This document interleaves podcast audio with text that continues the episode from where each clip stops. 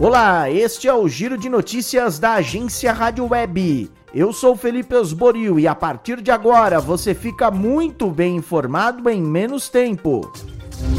Presidentes de mais de 20 países, presidente do Conselho Europeu e o diretor-geral da OMS convocaram a elaboração de um tratado internacional para pandemias, a fim de melhorar e enfrentar as crises sanitárias em um futuro.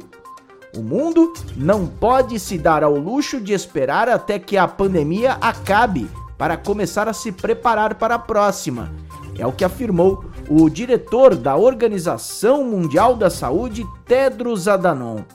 Mariângela Simão, diretora assistente da OMS, deu um panorama de como o mundo está enfrentando esta pandemia em entrevista coletiva. É extremamente importante nesse momento não baixar a guarda. Mesmo que você tenha vacinas, as medidas de controle que já estão, são comprovadamente eficazes. Né? No Brasil se fala muito de isolamento social e, na verdade, o termo que a gente usa, que é mais, eu penso que é mais adequado, é distanciamento físico, porque nós não queremos que ninguém fique isolado socialmente. Né?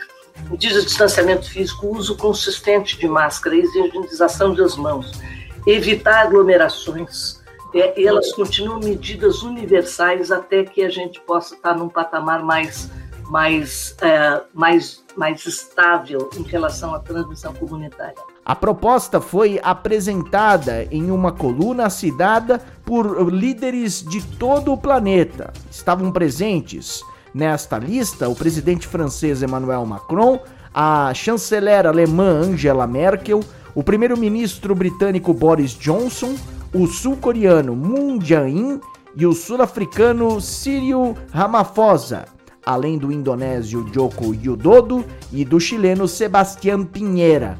Rússia, Japão, Índia e o Brasil não assinaram o documento.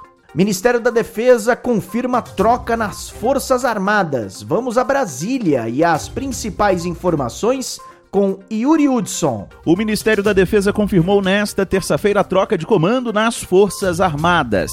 A mudança ocorre após o presidente Jair Bolsonaro promover uma reforma ministerial e trocar o comando do Ministério da Defesa. Saiu o general Fernando Azevedo Silva e entrou no lugar o então chefe da Casa Civil, Walter Braga Neto após uma longa reunião na manhã desta terça entre Braga Neto, Azevedo e Silva e os chefes do Exército, Marinha e Aeronáutica, ficou decidida a troca de comando.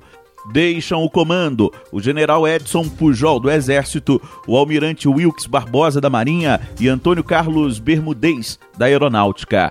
Oficialmente, a mudança é apontada por uma questão de hierarquia isto porque os comandantes das Forças Armadas são mais antigos que o novo ministro da Defesa. A Agência Nacional de Vigilância Sanitária, Anvisa, recebeu um pedido de uso emergencial de um medicamento para pacientes com Covid, que está sendo desenvolvido pela empresa Eli Lilly. O tratamento é uma combinação de medicamentos. O prazo de análise é de 30 dias.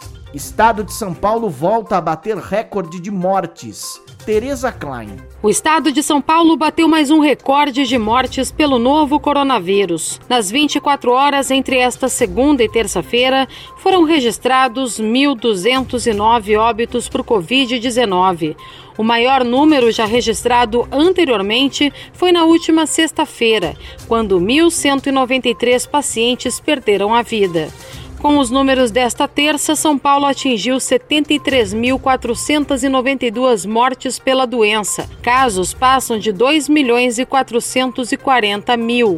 A situação da pandemia no Centro-Oeste. Vamos a Brasília. Janaína Oliveira. Eu começo esse giro por Mato Grosso. Confusão por lá. Nesta terça-feira, o Ministério da Saúde informou ter autorizado para o estado a liberação de 123 novos leitos de UTI. No entanto, o secretário estadual de Saúde, Gilberto Figueiredo, disse que não se tratam de novos leitos. Esses citados pelo governo, segundo ele, já estão funcionando. Gilberto afirmou que o Ministério da Saúde estava atrasado na habilitação e no financiamento distanciamento. Em Mato Grosso, mais de 200 pessoas aguardam por uma vaga em UTI. Lotação quase que total também nas UTIs em Goiás, Mato Grosso do Sul e Distrito Federal.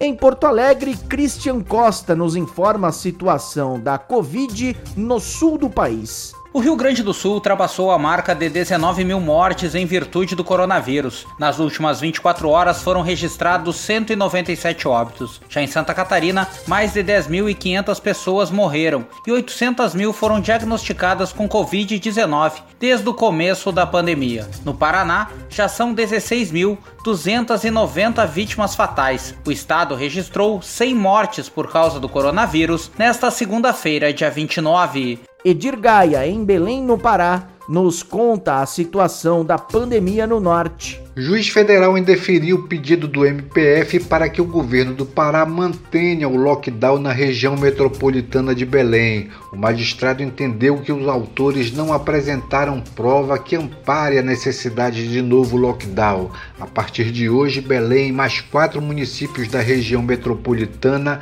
adotam medidas menos restritivas contra a Covid-19.